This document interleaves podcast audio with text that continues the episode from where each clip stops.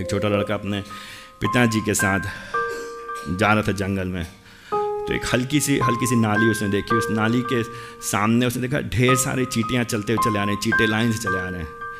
और वो चीटे आ रहे हैं, वो नाली में वो देख रहा है कि वो पानी के ऊपर जाने वाले हैं। उसको मालूम है कि वो लोग डूब जाएँगे। तो फिर वो उसने वहाँ पे, उनको रोकने की कोशिश, उसने एक ईटा सामने रखा पत्थर। चीटियों ने क्या किया, चीटों ने क्या किया, उसके ऊपर चढ़ के जाने लगे। उसने उसने उसने उनको हिलाने की कोशिश की, वो क्या कि फिर घूम के वहाँ से चले आए। वो फिर चिल्लाने लगे, खूब ज़ोर ज़ोर चिल्लाने अरे चीटो, रुक जाओ, तुम कहाँ जा रहे हो? तुम बर्बाद हो जाओगे, तुम लोग डूब जाओगे, तुम रुक जाओ, तुम रुक जाओ, मत जाओ। वो चिल्ला चिल्ला के रोने लगा। उसके पिता ने कहा, बेटा, अगर तुमको इन चीटों को बचाना है तो तुमको उनके समान बनना पड़ेगा। उनकी भाषा में बोलना पड़ेगा। कुछ इसी तरह से कुछ इसी पूरी तरह से नहीं, लेकिन लगभग कुछ कुछ इसी तरह से। परमेश्वर पिता ने परमेश्वर पुत्र को हम जैसे चीटों के बीच में भेज दिया। वो मनुष्य बन गया, सहभागी हो गया। क्यों? क्यों? चौदह पद अद्भुत। आई मीन अद्भुत, अति सुंदर। इससे अद्भुत और और कोई बात क्या हो सकती? चौदह पद में देखिए, वो क्यों, वो आप भी इसी प्रकार उनमें सहभागी हो गया हमारे जैसा बन गया।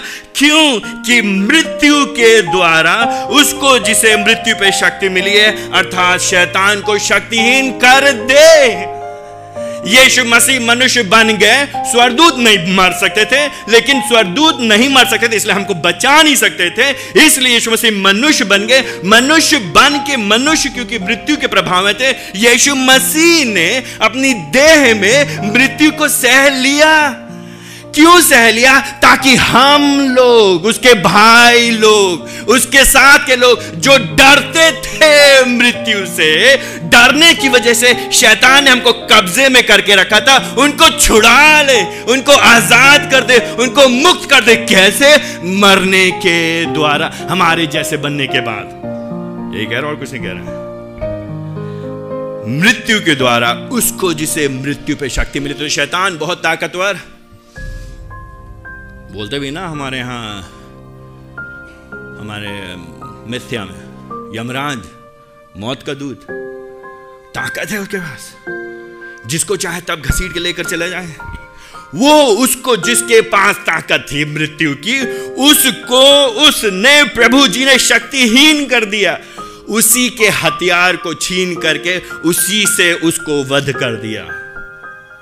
यीशु मसीह ने अपनी मौत में, मौत के द्वारा मौत की मौत कर दी। यीशु मसीह ने अपनी मौत में, अपनी मौत के द्वारा मौत की मौत कर दी।